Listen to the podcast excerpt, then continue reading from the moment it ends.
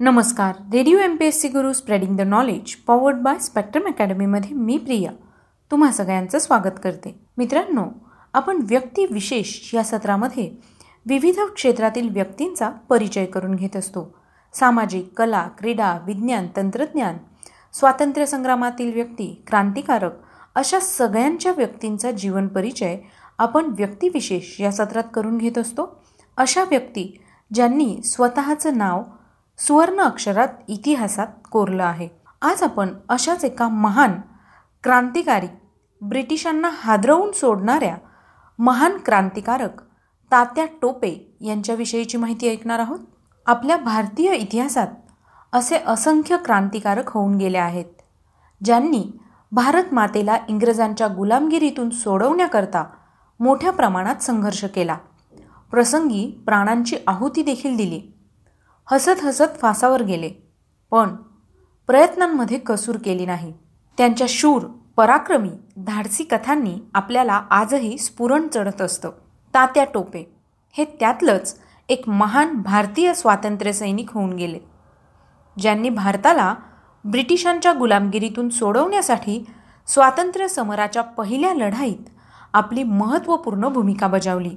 अठराशे सत्तावन्नच्या क्रांतीत तात्या टोपेंनी केवळ आपले महत्त्वपूर्ण योगदान दिले असे नव्हे तर आपल्या चातुर्यपूर्ण आणि कुशल रणनीतीने ब्रिटिशांच्या नाकीनऊ आणले होते. त्या काळात स्वातंत्र्यप्राप्तीसाठी फासावर जाणे सर्वसामान्य बाब होती.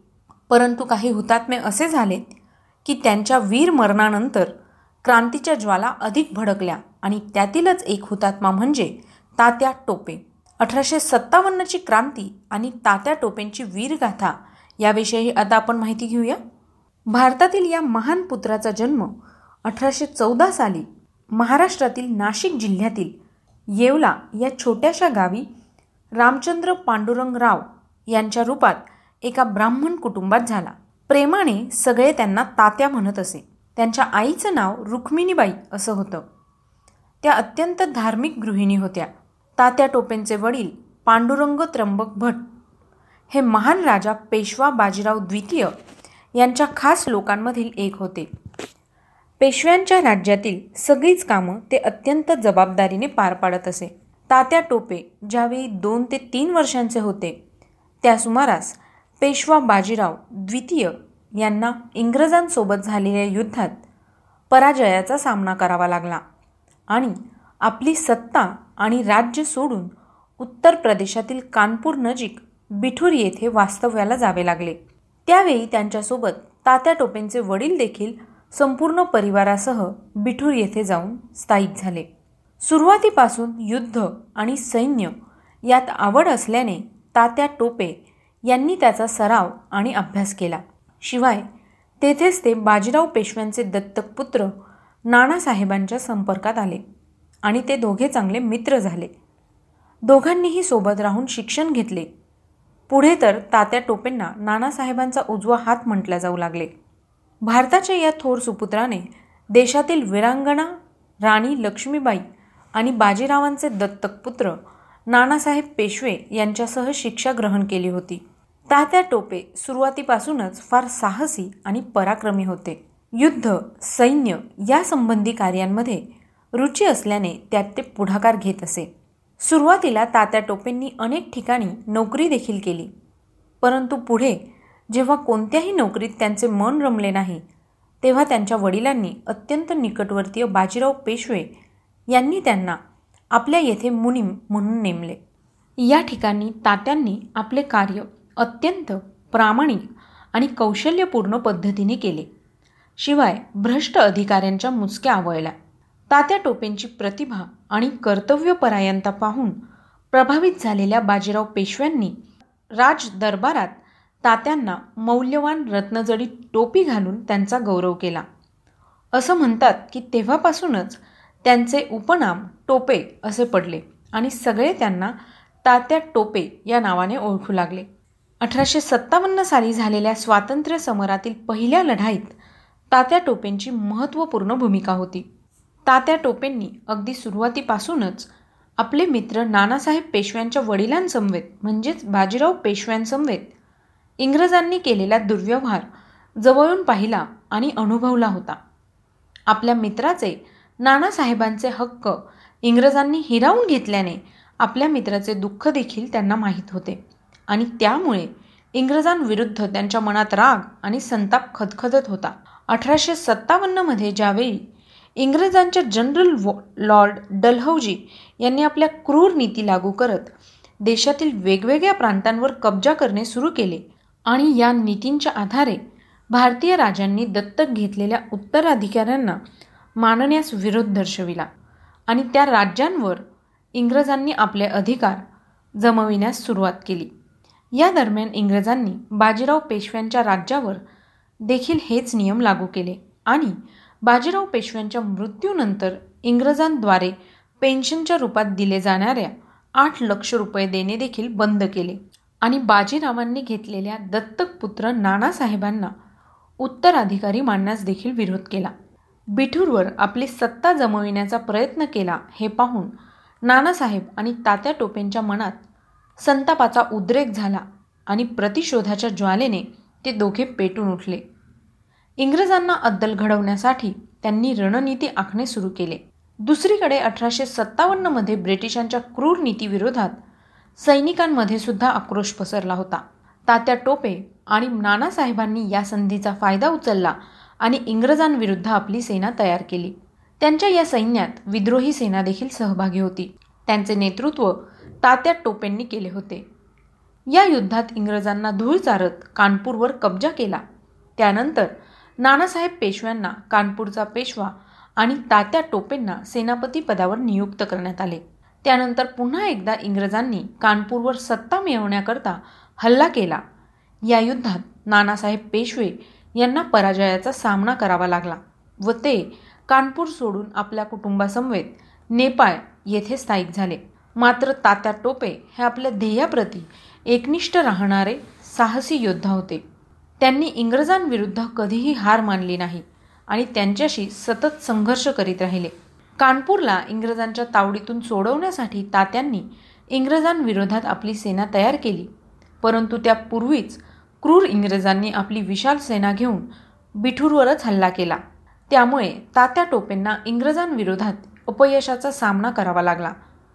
परंतु तेव्हाही ते इंग्रजांच्या हाती लागले नाहीत आणि बिठूर सोडून पळून जाण्यात यशस्वी झाले.